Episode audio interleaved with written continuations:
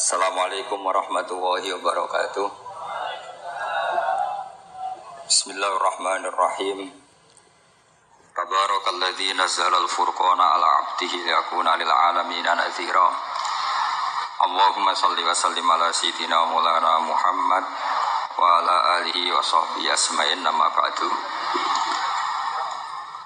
Profesor Kiai Haji Hamid bin Abdullah bin Umar wabil khusus paman kawula Kiai Haji Idris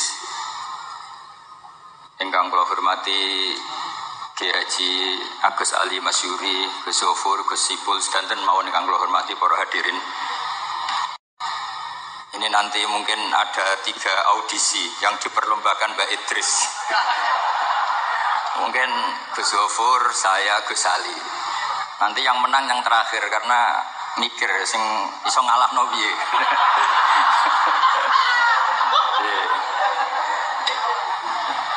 yang kasihan Gus Gofur karena pertama, jadi saya bisa gasap ilmunya.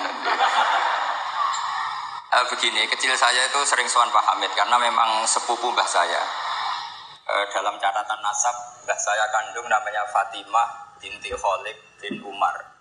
Tapi sepuh-sepuh namanya tidak Khalid tapi Idris. Kayak Mbah Hamid ini nama kecilnya itu Abdul Mukti. Jadi di keluarga saya biasa ganti nama. Dulu kecil saya orang manggil Udin. Jadi bakul bakso. Lama-lama setelah agak agak bangun manggil saya itu Bahawah.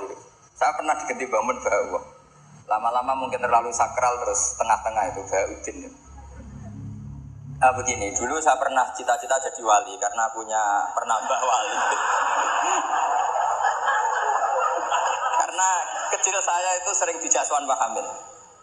Setelah agak besar kok prosedurnya kok agak sulit gitu. Terus terus jadi tidak ingin ya.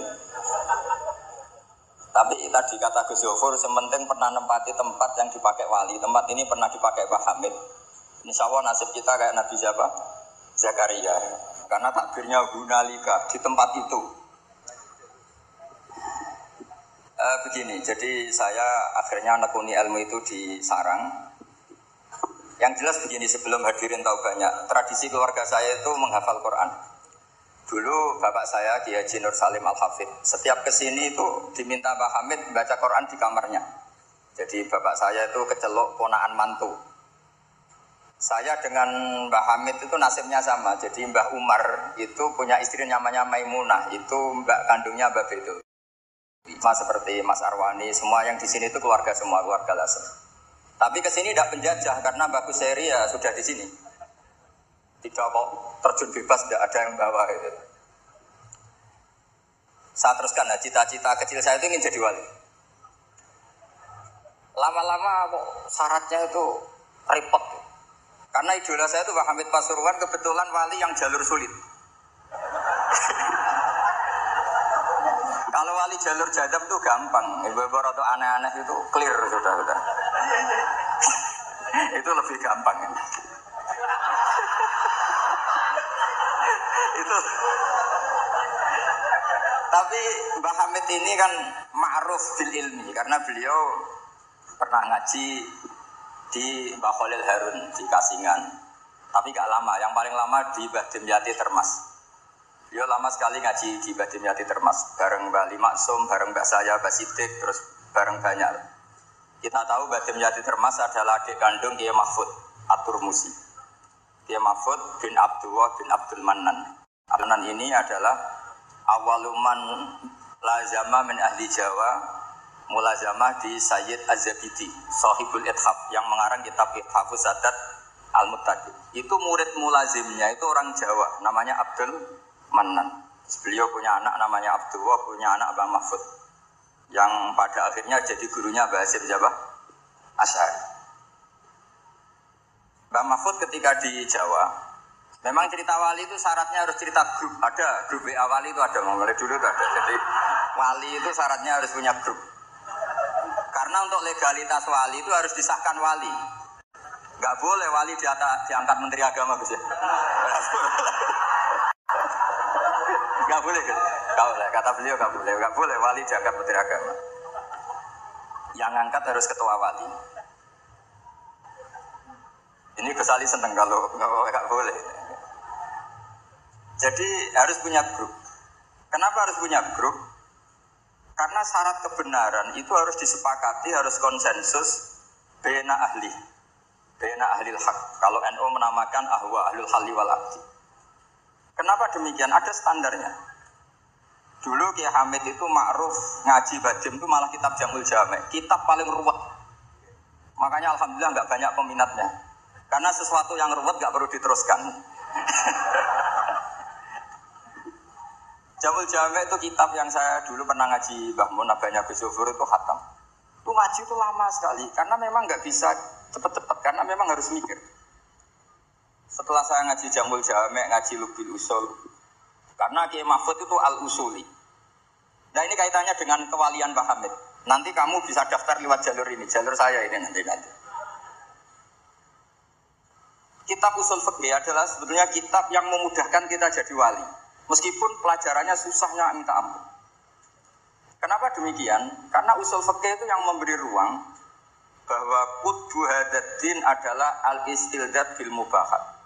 Pada akhirnya poros utama agama ini adalah orang-orang soleh itu nikmati ma'abahawa, sesuatu yang dibolehkan Allah Subhanahu wa taala.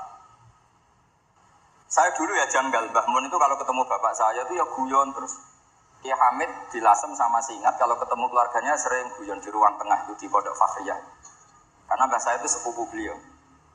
Dulu saya janggal, sampai Mondok Sarang ya semua ulama kalau ketemu pasti guyon. Ternyata? Memang menurut pandangan usul fikih, hukum mubah itu tidak ada. Kenapa tidak ada? Karena mubah itu maknanya bisa dilakukan, bisa ditinggalkan. Padahal dengan melakukan mubah, seseorang pasti meninggalkan keharaman. Watarkul haram wajib, padahal meninggalkan barang haram itu wah, wajib. Makanya rata-rata pondok-pondok salaf itu jarang santrinya diharamkan rokok, ngopi. Karena kalau kangkang itu ngopi terus rokokan dangak-dangak itu artinya kan nikmati suasana pondok kayak apa kalau itu di bar itu di kafe jadi itu bukan ngopi itu tarkul haram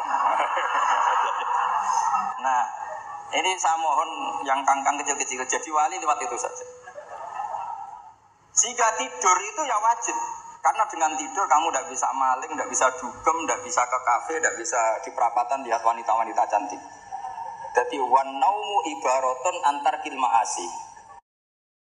Itu cara pandang usul fikih. Sehingga dengan cara pandang seperti ini Allah ngendikan wa min ayatihi mana mukum billaili wan nahar. Termasuk ayatnya Allah adalah kamdur, baik malam maupun siang dan baik subuh. Jadi cara pandang adalah al-manam itu tarkul ma'asi. Sehingga orang-orang usul fikih, makanya ketika Mbah Hamid terkenal wali, kemudian setelah saya besar tahu bahwa orang alim sampai bisa menerjemahkan, apa menadumkan sulam taufik macam-macam lah. Yang saya kenang adalah saya ini itu saat amatur Mbak Idris itu pernah Pak saya. Saya ini apal diba, apal berjanji, apal burda. Itu juga karena mbah saya, mbah saya bahasa kandung namanya Mbak Fatimah. Cung, Pak Hamid itu jadi wali, itu merupakan apal burda, apal diba. Karena saya masih ingin jadi wali, saya hafal? Akhirnya saya hafal. Saya tidak tahu ini kalau Gus Aziz ini hafal apa enggak. Padahal saatnya mantunya orang Islam harus hafal ke sini kan. Jadi saya ini akhirnya saya hafal sampai sekarang hafal. Tapi tidak untuk pidato, ya hafal saja. Kalau Pak Said Akil sirat hafal terus ngedikan terus kalau pidato. Katanya kalau nggak hafal nggak NU. Uh, begini, saya ini termasuk pengagum wali-wali alim. Mimbenihim tentu Mbah Hamid. Pertama Mbah Mun terkenal wali itu juga di antaranya yang memaklumatkan itu Mbah Hamid. Ini Mas Aang, ini ada Mas Arwani. Ketika Pak D. Taifur sama Mbah Hamid sama keluarga, beliau memutuskan sudah saya hanya sama keluarga. Ketika ada tamu dilihat sama Pak D. Taifur, itu siapa? Itu Gus Mun. Mbah Hamid spontan ngintikan rojulun alimun waliwo. Semenjak itu orang Mbah, Mbah Hamid spontan komentari Mbah Mun rojulun alimun waliwo. Semenjak itu orang ya sama lah seperti Mbah Hamid dulu e, mungkin sudah wali tapi maklumatnya ketika Habib Ja'far bin Syekhon memaklumatkan bahwa akan datang seorang wali terus yang datang ngaji yaitu Ki Hamid. Nah ini nunggu pengumuman berikutnya. Tapi tadi Gus Gofur sudah mengumumkan sekarang ini juga wali ya ini. Anggap saja ini penobatan. Cuma yang agak masalah ini kan Gus Gofur itu pernah putus sama Gus Ali. Bahmun saja manggil Gus Ali. Jadi ini kalau betul penobatan minal adna ilal a'la ini agak Jadi ini tauliyatul adna lil a'la. Jadi ini agak agak masalah. Ma maka belum begitu. Atau kalau saya tanpa penobatan itu memang memang sudah wali itu jadi ini. Ah, begini, saya minta supaya pendaftaran wali itu lewat jalur ilmu saja. Saya punya sekian cara untuk Anda menjadi wali dekat Allah, maksudnya wali itu dekat Allah. Tentu tidak akan sekali berpahamid, sudah itu tidak sopan, ingin sekali berpahamid itu tidak sopan. Jadi wali yang biasa-biasa saja. Saya pernah baca hadis di Musnad Ahmad. Suatu saat Rasulullah itu kelihatan ceria sekali. Oh, mau ke Sidrar, mau Monggo, monggo. Gimana ke Sidrar?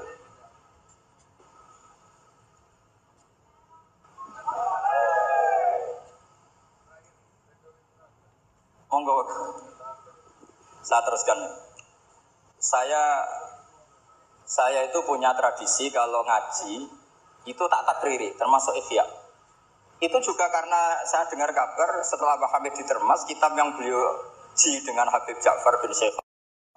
Tentu ngajinya Pak Hamid jangan bayangkan kayak kangkang. Dia ini maknani itu Ini sudah mukobalah apa? Sudah perbandingan, bukan bukan ngaji istifadah enggak. Begini, yang memudahkan kita jadi wali adalah logika kita atau pikiran kita atau mindset kita itu ngikuti apa yang pernah digariskan Rasulullah Shallallahu Alaihi Wasallam. Dan anda jika melakukan itu pasti wali. Kenapa demikian? Karena begini teks hadisnya. Suatu saat Nabi itu kelihatan senang sekali. Terus beliau ngendikan, ini ada di Musnad Ahmad. Abshiru ma'asyiral muslimin. Inna wa ta'ala qad fatahalakum baban minas sama. Yaqulu Abshiru ma'asirul muslimin. Wahai orang-orang Islam kamu harus senang. Karena Inna wa ta'ala yubaidikum al malaika. Allah membanggakan kalian kepada para malaikat. Kira-kira orang dibanggakan Allah itu wali apa enggak? Wali. Yaitu bahwa hadil ummah kata Allah umat ini umatnya Rasulullah Wasallam itu berstatus adu faridotan wantadoru ukhra umatnya Nabi adalah umat yang sudah melakukan subuh terus nunggu datangnya duhur. Setelah duhur dilakukan nunggu datangnya asar. Maka ketika Rasulullah Shallallahu Alaihi Wasallam memuji hadil ummah, ini jalur wali lewat ilmu. Itu umat ini distatuskan oleh oleh Rasulullah itu apa? Fal mu'min bena hasanate. Orang mukmin itu selalu di antara dua kebaikan. Hasanatin kot kodoha wa hasanatin yantadiruha selalu dalam kebaikan yang sudah dilakukan kayak tadi kita sholat subuh kemudian kita menunggu sholat.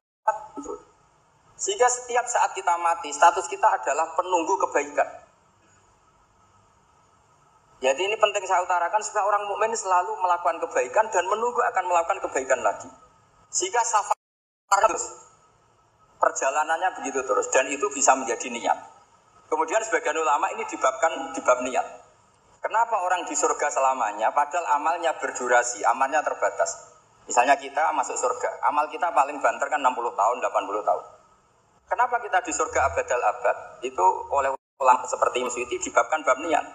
Karena kita punya niat, punya komitmen. Isna abadal abad, la amanna ya abadal abad. La isna abadal abad, ya la abadal abad.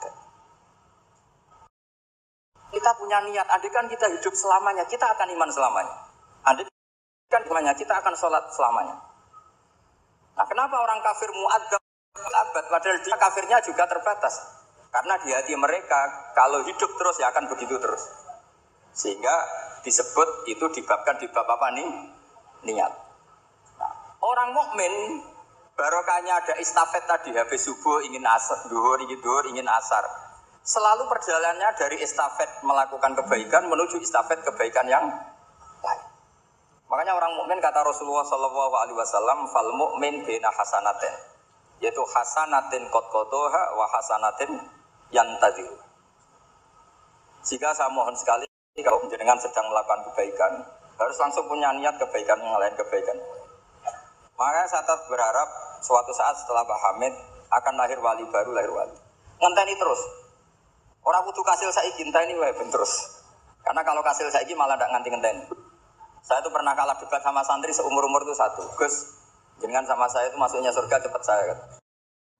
Kata Rasulullah, man salah katorikon yaltami sufihi ilman sahalallahu lahu torikon ilal Itu yang masuk surga, itu yang masih mencari dengan sudah ketemu, itu nggak masuk hadis itu. Wah, kurang ajar betul itu orang itu.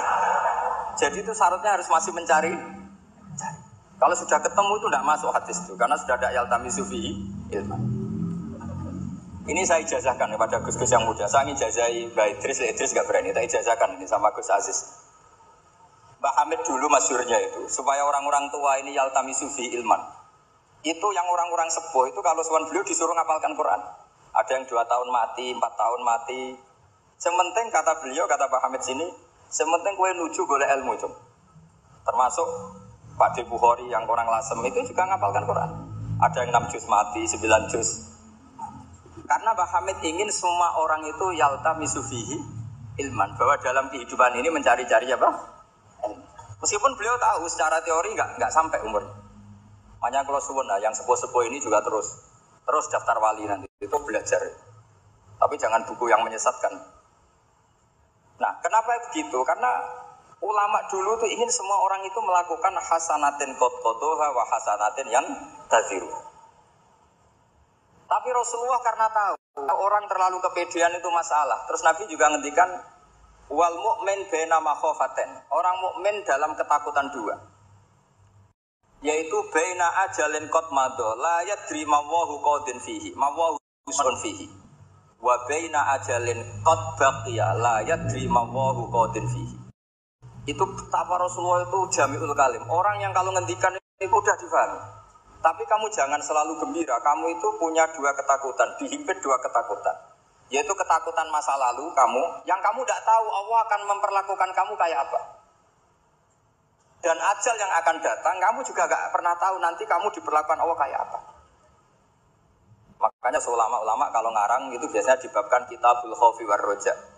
Jadi rojaknya karena al mu'min baina hasanaten, yaitu hasanatin kodoha wa hasanatin yantaziruha. Tapi juga al mukmin baina makhofaten baina ajalin qad mado la yadri ma wa saniun fihi wa baina ajalin qad baqiya la yadri ma wa qadin fihi. Sehingga orang Islam semuanya stabil ada ada khauf ada kerja dan itu lagi-lagi di kitab Ihya. Kitab yang dimulazamai Mbah Mun dimulazamai Mbah Hamid saya sampai sekarang masih belajar Ihya nara iso ya kerpek saya sampai sekarang masih ngerpek ngerpek kitab hafid karena saya punya Isya itu empat kalau nggak lima. Cetakan Toha Putra, DKI, Darul Hadis Al Qahiro. Saya biasanya kalau kita pinduk punya sampai empat sampai lima. Nggak tahu kalau ibu induk nggak tahu itu punya saya nggak tahu saya. Pokoknya kalau kita pinduk itu saya punya sampai empat. Karena sering salah cetak. Kenapa dulu sering salah cetak begini? Kalau seorang ulama ngarang itu ditubuhi muridnya. Imam Bueti nulis, Imam Buzani nulis, Imam Robi nulis. Mungkin karena Imam Syafi'i ngendikan misalnya yas taswir. Mungkin yang satu nulis pakai sin, yang satu nulis pakai sod. Sehingga kitab kecil takrib itu ada wafinu sotin gak ada. Nah, karena kalau sekarang kan enggak di, di komputer kalau masternya sama ya sama. Terus kalau dulu enggak. Wafi batin nusah gak ada, wafi nusotin gak ada. Karena muridnya beda. Beda. Problemnya ya nanti kalau muridnya pas geloyor ya enggak karu-karuan. Makanya ada sanat, salah salah petik itu jadi mati. Ada santri yang nggak pati ngalim, kitabnya dia itu hayatun sauda dawaun mingkulida. Jadi kelebihan titik. Akhirnya dia cari ular hitam, hayat mana nih ular, sauda itu hitam, dawaun mingkulida, penyembuh dari segala penyakit. Karena kitabnya pakai titik dua, dia cari ular hitam. Kebetulan itu kobra. Ya dipatok mati. Ya ya sembuh betul, tidak sakit lagi guys. Ya. Gara ya, ya dia kitabnya dia tuh hayatun sauda. Padahal yang benar itu habbatun sauda. Jadi kalau salah titik itu resikonya seperti itu. Jadi hayat apa habbatun sauda, kitabnya dia hayatun sauda. Nah berikutnya ini mungkin yang terakhir ini trik jadi wali. Yang mintorikil ilm, seorang lagi mintorikil ilm. E, banyak kitab menjelaskan bahwa Abu Yazid Al Bustami itu tanya ya Allah orang sehebat saya itu siapa? Karena beliau itu ahli ibadah. Sama Allah dijawab oleh hatif ya tentu. Kamu tidak usah tanya caranya Allah jawab gimana. Udah wali itu tetap nggak bisa tuh. Jadi wali dulu nanti tahu sendiri. Ditunjukin temannya yang pikirnya itu loh teman kamu yang tidur. Kenapa ya Allah? Ini orang sama saya khusnudon tahu bahwa saya ini baik sekali, makanya ditinggal tidur. Kalau kamu ibadah terus, jadi ada gimana nya gitu sama saya. jadi kamu jadi wali yang jalur itu aja, yang apa? Ya khusnudon itu. Sampai di Ihya itu ada makalah begini. Suatu saat zaman kalau sudah rusak, itu hatta yakuna ahsana a'malihim an-naum. Jika ngamal terbaik mereka itu tidur. Kenapa demikian? Saya pernah belajar juga sama bapak. Kalau bapak guyon tuh gini, kan di hikam itu ada makalah gini. Manusia itu siapa? Kata hikam, man kanat mahasinuhu masawiyah. Manusia itu orang yang kalau baik saja buruk, apalagi pas buruk. Jadi manusia itu man kanat mahasinuhu masawiyah. Fakih falatakunu masawihi masawiyah. Manusia itu orang pas baik saja buruk, apalagi pas buruk. Terus tak tanya bapak, e, kalau niku pak, imam masjid sing istiqomah, ya apa istiqomah. Tapi ono kemungkinan jen rai kelas nak dimami wong liya Sama sih Imam masjid ning desa-desa itu istiqomah, kadang niatnya ben gak kena wong liya. Sehingga ban yang ngantri itu gak jadi imam karena sampai watuk sampai pelo rafasnya tetap mau diganti.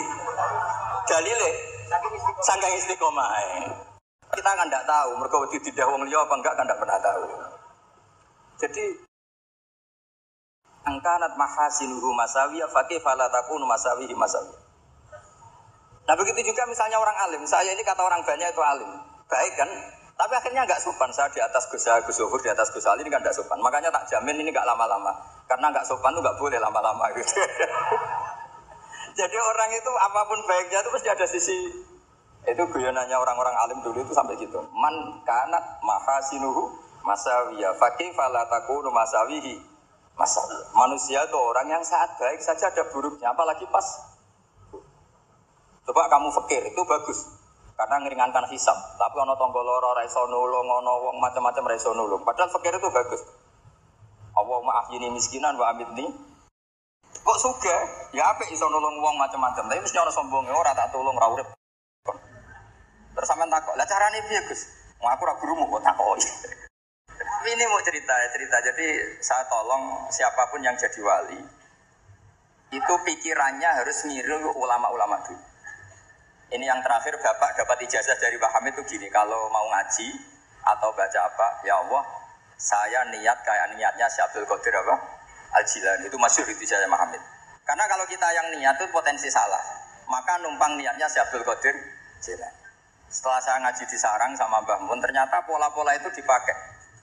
Daripada minta keliru mendingan Allahumma inni as'aluka ma as'alaka bi abduka nabiyuka Muhammad wa astaizu bika masta'adha min habibuka nabiyuka Muhammad. Karena sekali doa itu keliru itu masalah. Di hikam itu ada cerita lucu itu masyur itu ada seorang wali tapi hamal tukang mangkul barang di. Karena dia seorang wali setelah dapat makan satu piring cukup pulang karena dia ada ingin kaya. Setelah itu ibadah terus. Lama-lama matur, ya Allah saya ini seorang wali, konsentrasi saya hanya ibadah. Ngapain harus kerja jadi hamal, tukang manol? Gue kasih rezeki yang tanpa saya kerja. Singkat cerita sama Allah ditegur, dicurigai malik, terus di penjara. Di penjara tiap pagi dapat makan, sore dapat makan. terus tanya, ya Allah kenapa jadinya gini? Kan kamu minta rezeki tanpa kerja. Ya di penjara itu. Gitu. Nah, makanya semenjak itu wali-wali itu gak berani doa karena sekali salah itu masalah. Termasuk doa minta jadi wali itu efeknya punya istri cerewet kata Gus Karena itu satu paket katanya. Jadi jadi wali fiktif Gus juga tipnya lebih keras lagi. Syaratnya harus punya istri apa tadi? Cerewet. Ya, wassalamualaikum warahmatullahi wabarakatuh.